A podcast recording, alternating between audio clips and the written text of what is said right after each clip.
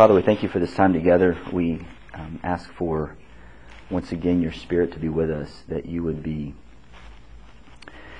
present in and among us, um, making alive your word, causing it to be transformative to us, not just some uh, additional knowledge to gain, but that you would cause us to ask the right questions about our own hearts and our own sin and what we need to change, and that you would give us the gift of um, right ability, right skill, wisdom to act on the questions that are brought out by this passage this morning. We thank you for your provision for us in Christ. We pray that this morning would draw us closer to Him. And it's in His name we pray. Amen. We're in Leviticus 4, uh, looking at uh, another offering. What are the odds? Um, we've gone through three. By way of review, what are they? The three that we've looked at already. Grain offering, Okay? burnt offering, The burnt offering, the grain offering, and the peace. peace offering. The burnt offering, what do we say really was the crux of that one? What, what was involved there? Why was it, why was it offered? The grain offering? The, did I say grain offering? I meant burnt offering. The burnt offering. For primarily atonement. Atonement, a general recognition that I'm unholy, God is holy. I'm going to offer this animal as a general acceptance before God from the nature of my own heart, the general sin nature, right? What about the grain offering? What was it? Okay, there was some eating that was involved there. The, the priest took, there was a portion of the grain offering that was put on the fire, consumed, but the rest of it was given to the priest as, as holy bread, basically, for them to eat. What was the point of it, though? For the grain offering, the second one, do you remember? Um, it was a it was an offering of consecration. It was a sanctification offering. It was usually done in conjunction with the burnt offering to show I'm atoned for, and now my life is consecrated to under the covenant to God. What what is the peace offering? I think that's really what you were pulling from uh, Chelsea. The peace offering was what what was the purpose of it? Okay, maybe not. It's Leviticus. I know it's like, uh. Um, a meal. There's a meal involved here. A an animal sacrificed. Part of it was put on the altar, the kidneys and the fat and, and all of that. The blood was sprinkled, uh, splashed on the um, on the altar, and then the the offerer, the worshiper, and the priest would share in a meal, and what was put on the altar was considered to be part of the best portion for God in the, in the meal. So there's a meal that was involved. And we saw that there's an atonement being made right with God, a consecration being committed, sanctified to God, and then with the peace offering, there is fellowship, shalom, with God, and with the other members of the covenant, with the covenant family. Um, today we're looking at another type of offering uh, we're introduced to what's called the sin offering, uh, and it's in uh, Leviticus 4. So let's let's let's just read through it and we'll work from there.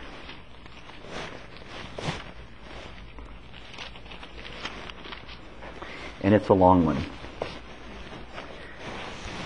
And the Lord spoke to Moses, saying, Speak to the people of Israel, saying, If anyone sins unintentionally in any of the Lord's commandments about things not to be done, and does any one of them. That's the introduction. If anyone sins unintentionally in any of the Lord's commandments about the things not to be done, and does any one of them, and then what we'll see is a breakdown of categories of people that do this. So that's the intro. What types of people are identified in this first intro? How many people are, are, are, what types of people are identified as needing an offering for sin? What does it say? If anyone. If anyone. The anointed priest, we're going to see first. The congregation as a whole, we'll see. A leader, usually a political leader. Lots of goats with them. A common person. Right? Those are the categories that we see. What does this tell us? God's introducing this sin offering for the people And, and he, he says, if anyone, and he introduces these four categories, there's really nobody left out, is there?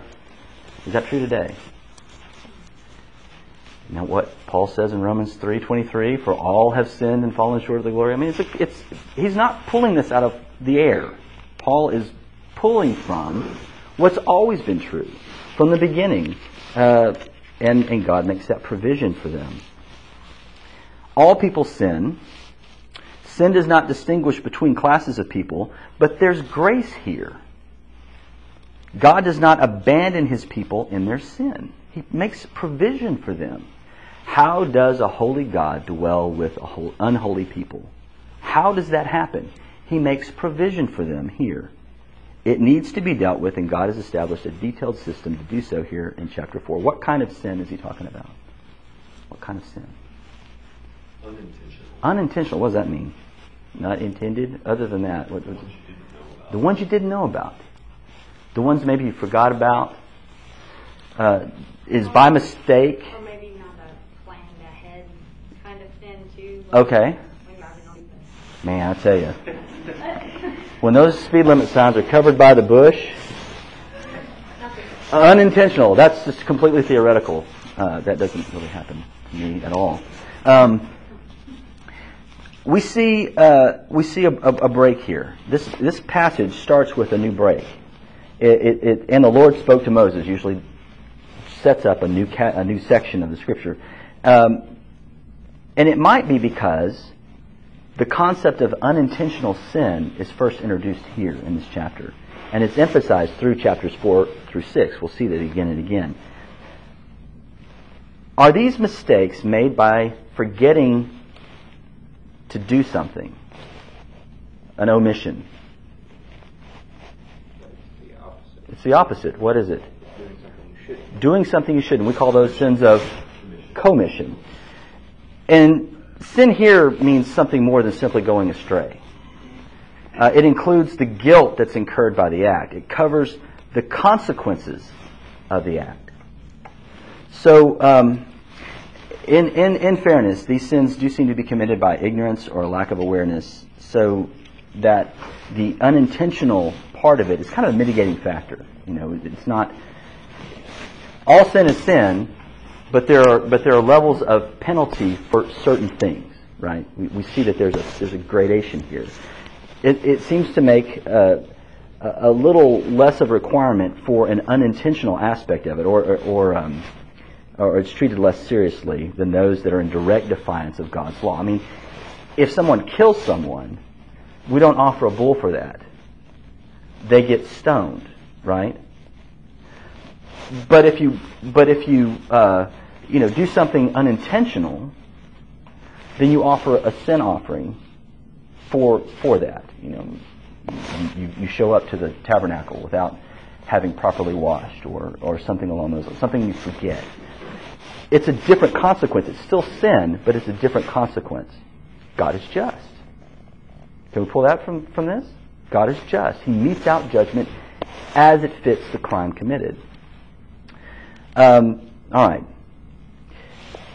However, even an accidental sin still results in condemnation and it needs to be rectified. A person carrying the flu into a maternity ward still needs to be dealt with even though it was unintentional.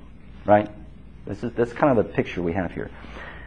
Why, um, why is it necessary to provide for unintentional sins? What does that tell you about the heart of man? What did every Jewish boy do from the time he was young speak? What were, what were they doing? Yes? Memorizing. They were learning. What were they learning? What did they start with? What did they start with?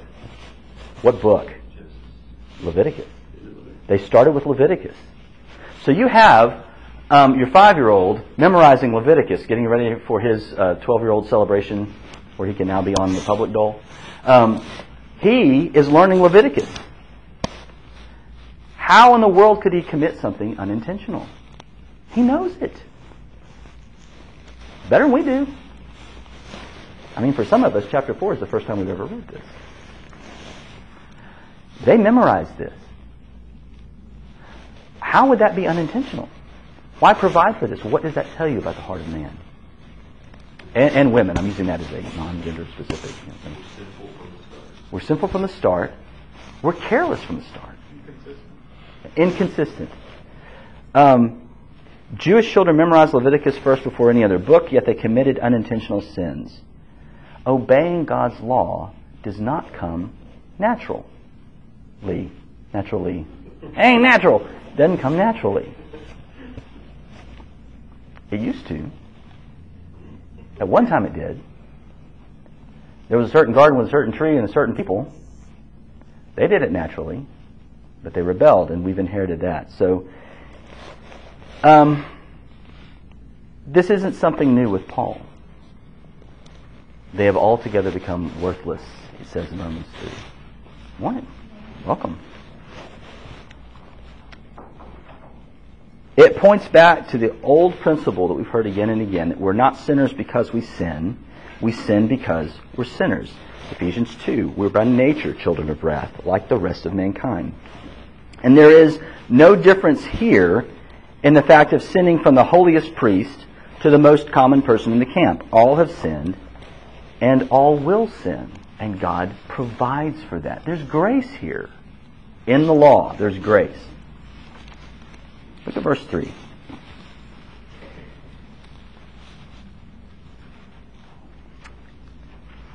If it is the anointed priest who sins, thus bringing guilt on the people, then he shall offer for the sin that he has committed a bull from the herd without blemish to the Lord for a sin offering.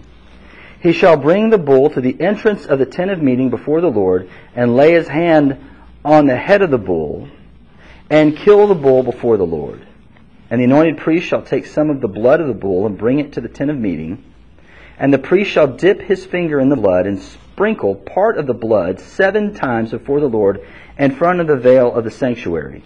And the priest shall put some of the blood on the horns of the altar of fragrant incense before the Lord, that is in the tent of meeting. And all the rest of the blood of the bull he shall pour out at the base of the altar of burnt offering, that is at the entrance of the tent of meeting. And all the fat of the bull of the sin offering he shall remove from it, the fat that covers the entrails, and all the fat that is on the entrails. And the two kidneys with the fat that is on them at the loins, and the long lobe of the liver he shall remove with the kidneys, just as these are taken from the ox of the sacrifice of the peace offerings. And the priest shall burn them on the altar of burnt offering. But the skin of the bull and all its flesh, with its head, its legs, its entrails, and its dung, all the rest of the bull, he shall carry outside the camp to a clean place, to the ash heap, and shall burn it up on a fire of wood. On the ash heap it shall be burned up. This probably refers to the general office of a priest. Aaron and his sons were all anointed. But notice that he first starts with the clergy. Why? He doesn't deal with the secular political leaders until the third section. Why does he start here? What does he say? I guess to show that even, even they are sinful. Even they are sinful. That's right. In their society, they were the leaders. They were the top of the rung. Well, yes, they were leaders in the church. Uh, well, in the church, in the in the tabernacle, church in seed form. We understand it that way. But but they're leaders there. But why does he say that he starts with them? I mean, he points to something. Are they not the ones to be the example for the people? If you have priests sinning, what does that do to the people? It taints everybody. It leads has potential to lead more people into, well, they're doing it. It must be okay. And he says that he recognizes that in in the in the in the passage, thus bringing guilt on the people. The priest is a representative of the people. And his sin is not in isolation. It affects everyone. Right? When he errs in his duty, it has a negative effect on the entire community. He is responsible not only for the sin he committed, but also the guilt he brought upon the covenant people. What's the sacrifice for the priest? A bird. Is it a bird a little cheap thing? No, it's a bull. Why? Why would it be a bull? Why not a goat? It's pretty much the largest, most valuable sacrifice. It is the largest, most valuable sacrifice. Eh, With a bull, you can increase your herd. Hard to do with just cows. Despite what the Supreme Court may tell you, it's hard to do with just cows. It's a valuable animal. It's a part of economic increase, right? The bull's the most expensive. What does that tell you? Of all of these, the bull is the most expensive. And all of these, this category is the most expensive to do. It's one of the biggest deals. It's a big deal. For a priest to sin, it's a big deal in this society. All right. There are three steps here, and they're different from what we've seen previously, so I want to quickly look at them. Um, number one, the priest is going to collect some of the blood in a vessel and enter the holy place of the sanctuary, dip his finger in the blood, and splatter it seven times on the curtain. Now, the curtain's always going to, whenever it uses the, the word curtain, what curtain is it referring to? What curtain is it referring? To? The outer curtain to the meeting, the, um, The curtain. Which one's talking? The holy place and the The, the, the big veil, the, the main veil. I know what you're talking about. There's two curtains. But when it says the curtain, to sprinkle, and, and it, it's talking about the inner one. It's talking about the one between the holy place and the Holy of Holies, where the ark rests. Remember, the Ark of the Covenant is the only piece of furniture in the Holy of Holies. And so there's a curtain that divides where the routine stuff goes on and where ultimately the Day of Atonement will happen. We'll get to it in Leviticus 16. Um, why does the priest splatter blood here? Well, it's in the holy place, right? The curtain is the location of where the general priestly duties happen. And when he sins, everything's contaminated. The priest goes in, he's sinful. And he's supposed to discharge his duties, but he's sinful. So everything he does is contaminated. And so the sprinkling of the blood on the altar is a cleansing not just for him, but for the stuff he's contaminated. It's a physical representation that sin is not alone. It affects everything that we do. Um, this is where the priestly duties take place, and they are contaminated by the priest's sin. It also underscores the seriousness of the sin. The blood is brought to the very border of the Holy of Holies. Why seven times?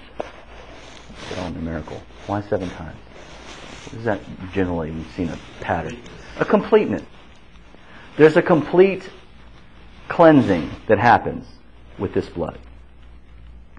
All right, the second part of this, the priest is to place some of the blood on the horns of the altar of incense. So there's on the curtain and then on the altar of incense. What, where's the altar norm, regularly sit? We talked about this when we were in Exodus. It's the one that's in the whole, the altar of incense is going in the holy place. The one that's in the holy place, and it sits right in front of the curtain, right? Between the Holy of Holies and the holy place. It sits right there at the entrance to the curtain. Um, it's this procedure, this ritual, is similar to the Day of Atonement. Um, and and when we get to Leviticus 16, it explains, it explains more the significance to cleanse and consecrate the place um, as as it's coming from uh, on, onto the altar of incense. Why place the blood on the horns? Why place the blood on the horns?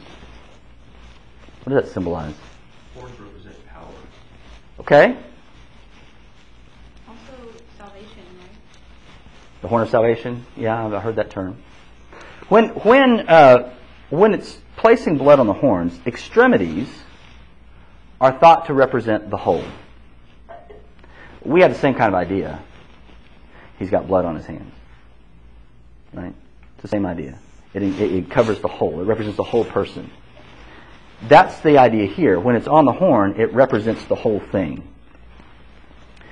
Um, the third procedure he does, the priest pours out the remaining blood at the foot of the altar of burnt offering.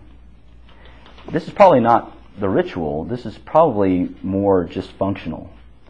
Um, an action to dispose of the blood in a way that it returns to Yahweh, the author of life. This is again that picture. In the blood is the life. Without blood, there's no remission of sins. You have that whole idea that God is the author of life, and life is in the blood.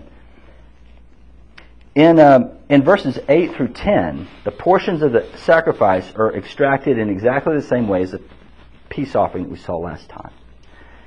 You have the fat, the liver, and the kidneys. Do you remember why? That's the choice stuff. Regardless of what your mama told you when you were growing up, that's the choice stuff in the culture. The fat, the kidney, and the, I saw an article recently how fat is coming back into vogue. Eating it is starting to come back in now. It's, it's I've waited a long time for this. It's now a thing. It's choice again. It's all good. Um, but there's a difference between this and the peace offering, isn't there? What's the difference? The rest of it isn't shared as a meal. It's not a meal. It's, it's burnt up outside. It's burnt up outside the camp. Right. Now, why would that be? I mean, in the peace offering, the priest gets the food, doesn't he? Doesn't he get part of the animal? Gets to eat off of that? Why wouldn't he be able to eat off of this? You're sacrificing the whole. You're, it's for the for the sin that you for the specific sin. It's his sin. We sin all the more so that food may abound? I mean, it's an understanding that it's his sin. If I commit a few more of these, I get a really good meal. It takes that away. Not only do you lose the economic pro- productivity of the bull, you don't get to eat any of it. It none of, you don't benefit at all from your sin in this. It's a complete and whole sacrifice. Yeah. I was just thinking through, uh, as you were reading this, just how there's over and over the, the picture of the priest having to be forced to identify with his sin. Mhm. Putting his hand on the head of the bull, this should be me. Right. Dipping his hands in the blood. Right. And just messiness of. Of his own sin. Wow, my sin cost a lot. And not only to me, Picture. it costs a lot not only to me, but also to everything else I'm having to work to cleanse because of what I've done, because of my office, because of the place God has placed me, the potential for harm to other people. And I've got to make, I've got to repair that. I've got to be purified because of that.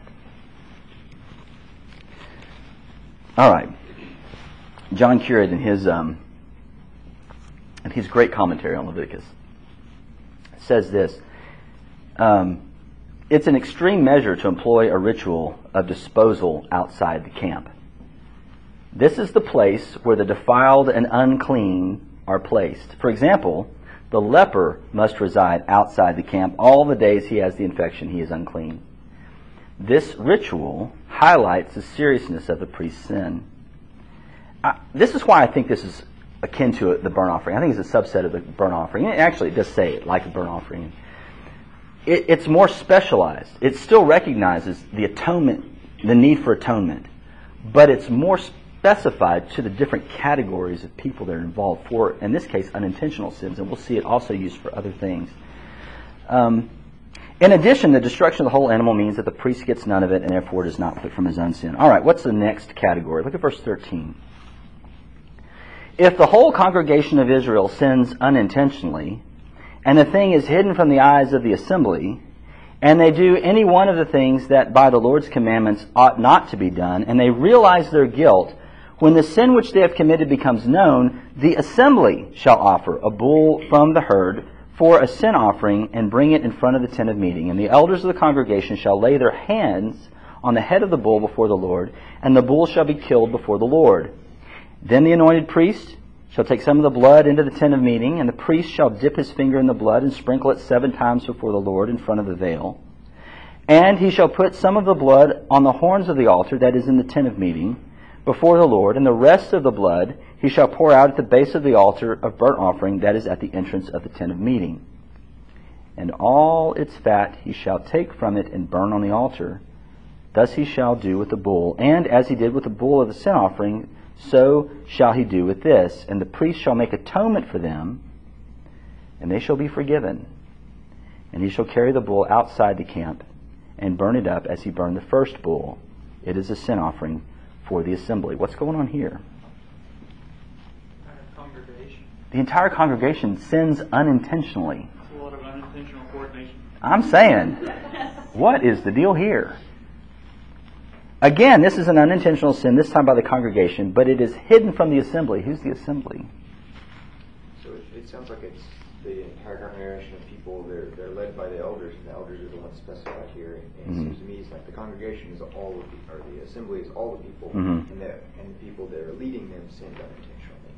And it was hidden from, from the, the group of people. Mm-hmm. mm-hmm. Well, I, it seems that um,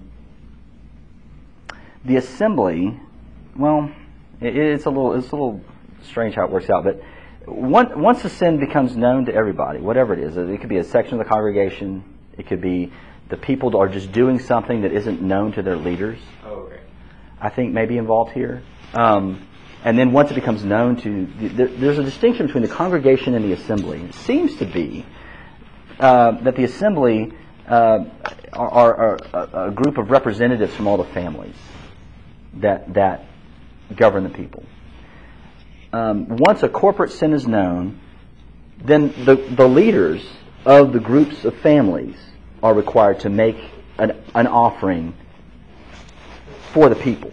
They represent the people. They come as the, the, the representatives of the whole congregation. So um, this offering is done through the elders, which was first mentioned way back in Exodus 3, if you remember that far back. And they appear to have been a ruling body in Israel. Uh, we don't really know more than that. We're not given a whole lot of detail on this whole governmental arrangement that they have, but it seems to be that the assembly is a much smaller group than the congregation, but they somehow represent the people in this corporate action here.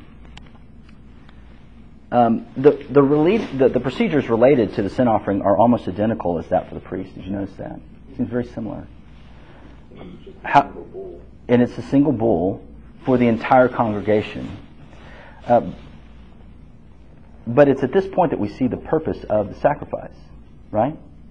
What's the purpose? What does it say? Starts with an A and ends with atonement. That's the first time we see the purpose of this, right? It, it says for atonement.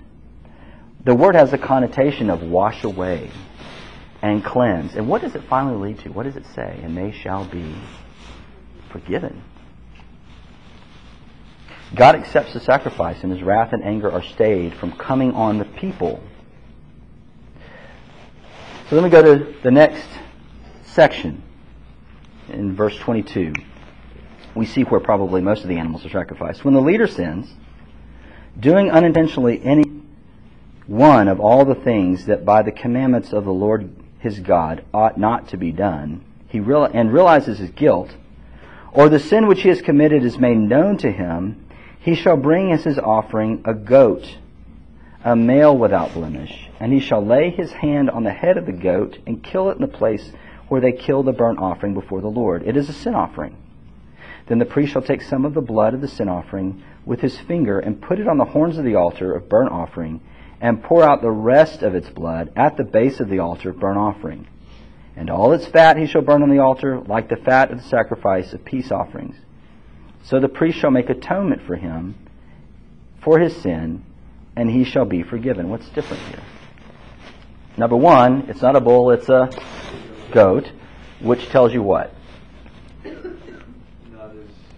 doesn't matter at all. It's not a sin. That's not true. Goats are very important.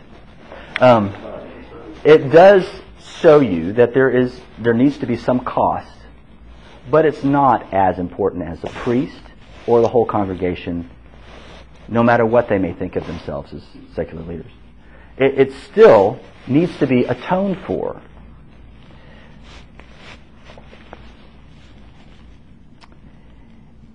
Why aren't they first? This would include the king. Why aren't they first? Level of importance. Level of importance. They're not mediators for the people. Okay? In order of heinousness, the ruler's sin is less than the sins of the priest or the congregation as a whole. That's why you have a male goat. But it's more serious than that of a common person. The distinctions here are that the priest does not enter the holy place to sprinkle blood on the curtain or place blood on the altar of incense. Where does he do it? Where does this happen? It's just at the altar, which is outside in the courtyard, right? Outside in the area where the altar is. There's been no defilement in the sanctuary, and there's no need for blood there. Everything for the leader takes place at the altar of burnt offering in the tabernacle courtyard. They use the same stuff. They use the fat, the kidneys, and the liver. But the blood is daubed on the horns of the altar of burnt offering, and it's disposed by pouring it out at the base as opposed to splashing it on the sides of the altar that we saw in the peace offering. And again, we see the placing the blood on the horns is the idea of purifying the whole altar and for atonement. Further, what happens with the remains? What does it say?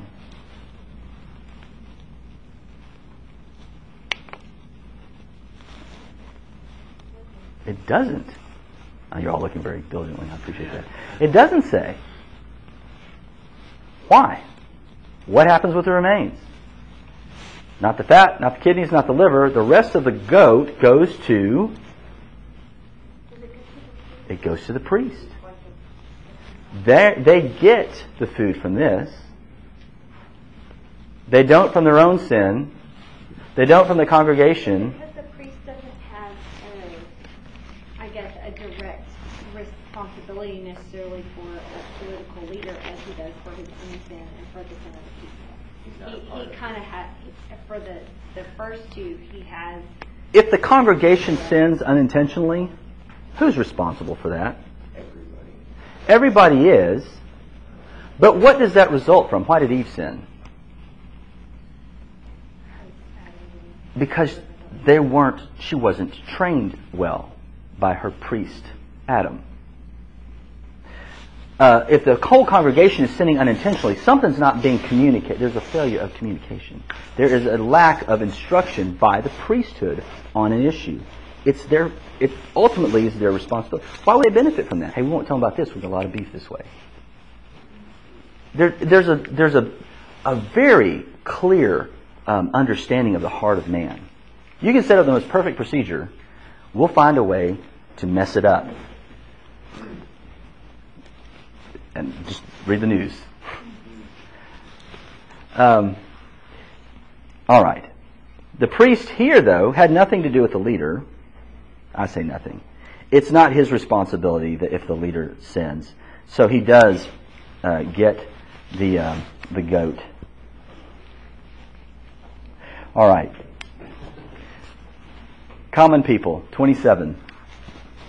If any one of the common people sins unintentionally in doing any one of the things that by the Lord's commandments ought not to be done, and realizes his guilt, or the sin which he has committed is made known to him, he shall bring for his offering a goat, a female without blemish, for his sin which he has committed. And he shall lay his hand on the head of the sin offering and kill the sin offering in the place of burnt offering. And the priest shall take some of its blood with his finger and put it on the horns of the altar of burnt offering and pour out all the rest of its blood at the base of the altar. And all its fat he shall remove, as the fat is removed from the peace offerings. And the priest shall burn it on the altar for a pleasing aroma to the Lord. And the priest shall make atonement for him, and he shall be forgiven. If he brings a lamb as his offering for a sin offering, he shall bring a female without blemish, and lay his hand on the head of the sin offering, and kill it for a sin offering in the place where they kill the burnt offering. Then the priest shall take some of the blood of the sin offering with his finger, and put it on the horns of the altar of the burnt offering, and pour it out on the rest on all, pour out all the rest on its blood at the base of the altar, and all its fat he shall remove, as the fat of the lamb is removed from the sacrifice of peace offerings. And the priest shall burn it on the altar on top of the Lord's food offerings. And the priest shall make atonement for him for the sin in which he has committed, and he shall be forgiven. A lot of repetition. Is there any uncertainty about what they're supposed to do? No, he said it four times. Five, if you count the second offering for the common person.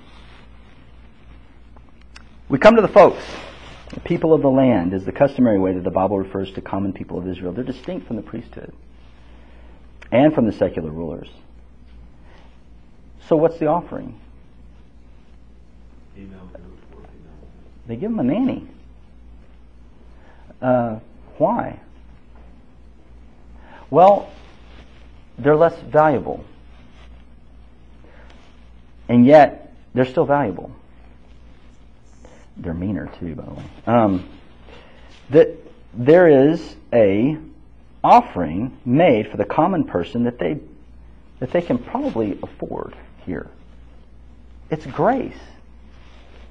It's a it's a, a provision for them that they can afford. And if they can't, we have an even cheaper way to do it. A lamb that's even less valuable and yet still valuable. The procedure that we see here is verbatim what we see with the leaders. However, in verse 32, we see the provision for bringing a lamb. Notice that God makes provision and cares for his people where they are and what they can do. Yeah. I was just going that think in each of these instances, there's an implied um, need for, at this time, a public reading of the law and accountability among the people. Mhm. It says if he suddenly realizes, or if it was made known to him. In each case, it's either that he heard something that was read, and oh, I forgot I wasn't supposed to Right, do that. right. Or someone else, a neighbor or whatever, came to him and said, hey, you're really not supposed to be doing that. I mean, it has that idea of accountability. Mm-hmm. Um, Which brings us back to the congregational sin and why the doesn't benefit from that. Because if they're doing the public reading of the law, if they're doing giving a sense of what it means, and they're not doing it well, that leads to the widespread error in the congregation, right? And and and again, you're seeing accountability here um, at, at the national level, at the individual level, but it affects everybody. The sin affects everybody. All right. this offering, although given year round, uh, culminates in the Day of Atonement, as we'll see in chapter 16. This is one of the clearest pictures of what Christ has done for us on the cross. Uh, Hebrews 9:22. Indeed, under the law, almost everything is purified with blood, and without the shedding of blood, there is no forgiveness of sins. That's the purpose of the sin offering. Without the shedding of blood, there's no forgiveness of sins. Uh, the smart folks tell us that uh, in a place called Phrygia, they used to have a procedure where um, the, the guy who was repentant, a penitent person, would be put in a pit, a, a cylindrical pit, and they put uh, like a wood grating over the top of it. They'd kill the bull and let the blood drain down on top of him to purify him from his sin. That's messy. Did it work? No, it didn't work. They'd sacrifice the animal, let the blood flow over the person below, believing that divine forgiveness would be attained through that bathing in blood ritual. It doesn't work. It's impossible, Hebrews tells us, for the blood of bulls and goats to take away sin. So once again, the Levitical system is not about the killing of animals. It's about pointing to the perfect sacrifice to come, Christ. They sacrificed in hope of and trust in the promise to come. How great is the purity and mercy of God. Sin is seen here not only as defiling the person, but defiling the Lord's holy dwelling place, the tent of meeting. Because of his great purity, the Lord could not permit that defilement to exist in the midst of his holy people. He still can't. There isn't a different God that appears in the New Testament. It's the same God. And he's still holy. And he still can't permit sin to reside among his people. Uh, Jesus, who's not easy breezy, says this Be perfect as your Father in heaven is perfect. It's the same God. It's not a new command, it's a very old one, all the way back to Genesis 1. When we sin, it doesn't just affect us individually, it affects all of us. But because of his great mercy, he could not help but provide a way for his people to deal with this defilement. Some call the sin offering, another term for it, they call it the purification offering, and that's really a good name for it. The lifeblood of the animal is served ha, uh, served for a time as a ransom for sinners from the Lord's punishment, as well as a cleansing from the defilement of their sin. But it was only a picture. Romans 8 3 says, For God has done what the law, weakened by the flesh, could not do. By sending his own Son in the likeness of sinful flesh, and for sin, he condemned sin in the flesh. The New Testament speaks of Christ's death as the ultimate purification offering. It cleanses all our sins. 1 John 1 9. If we confess our sins, he's faithful and just to forgive us our sin and, for, and to forgive us of all unrighteousness. And to cleanse us from all unrighteousness. Sorry. Remember, John's talking to Christians there. What does this do for us? Pursue holiness, without which no one will see the Lord.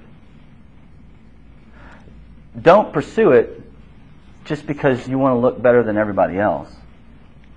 Pursue it to guard the church. It's bigger than you.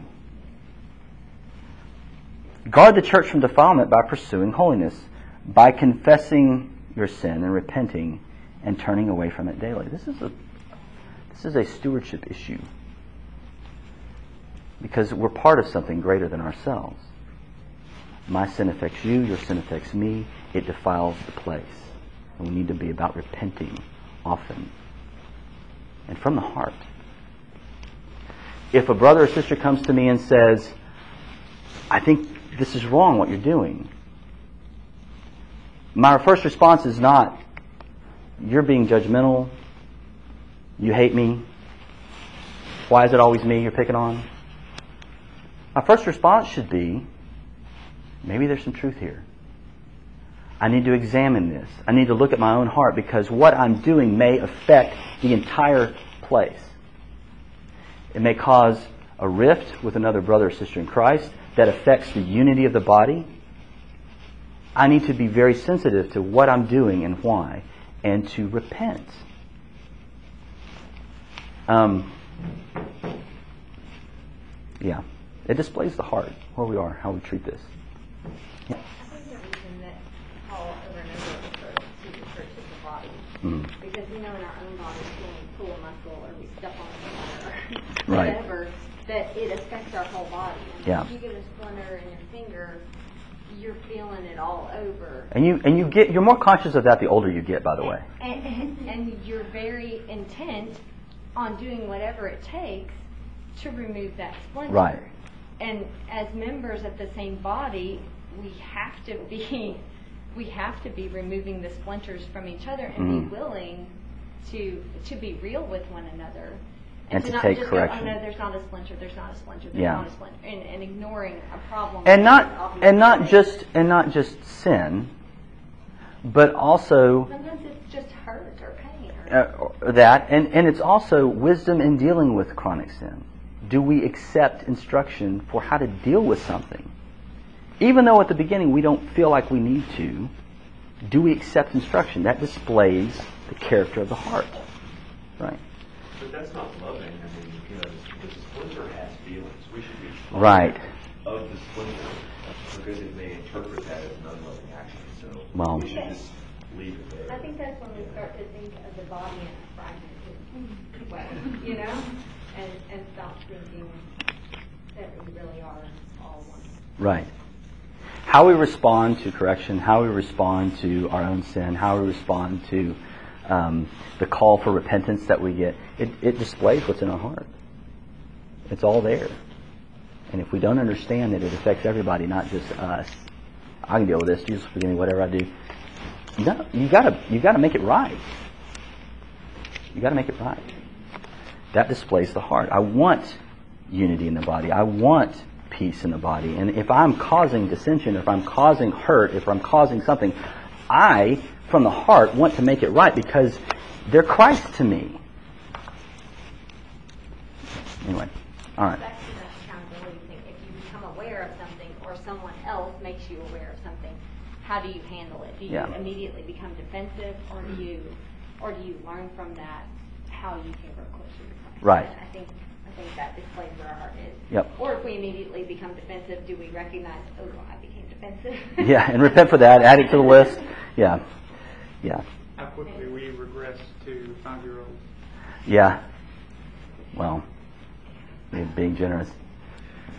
How quickly we find out that we are actually. Yeah, yeah, yeah. All right, let's pray.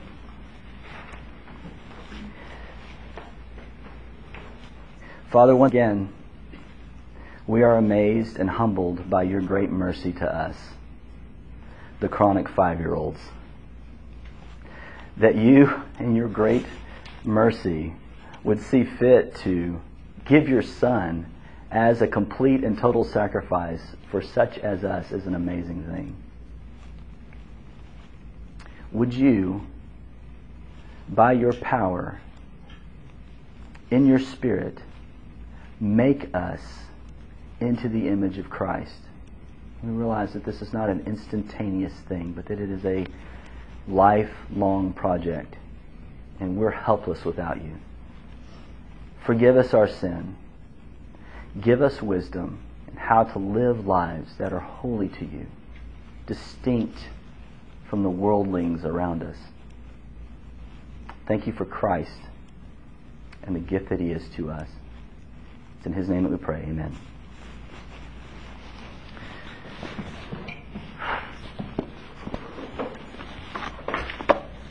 All right. Now I'm really nervous.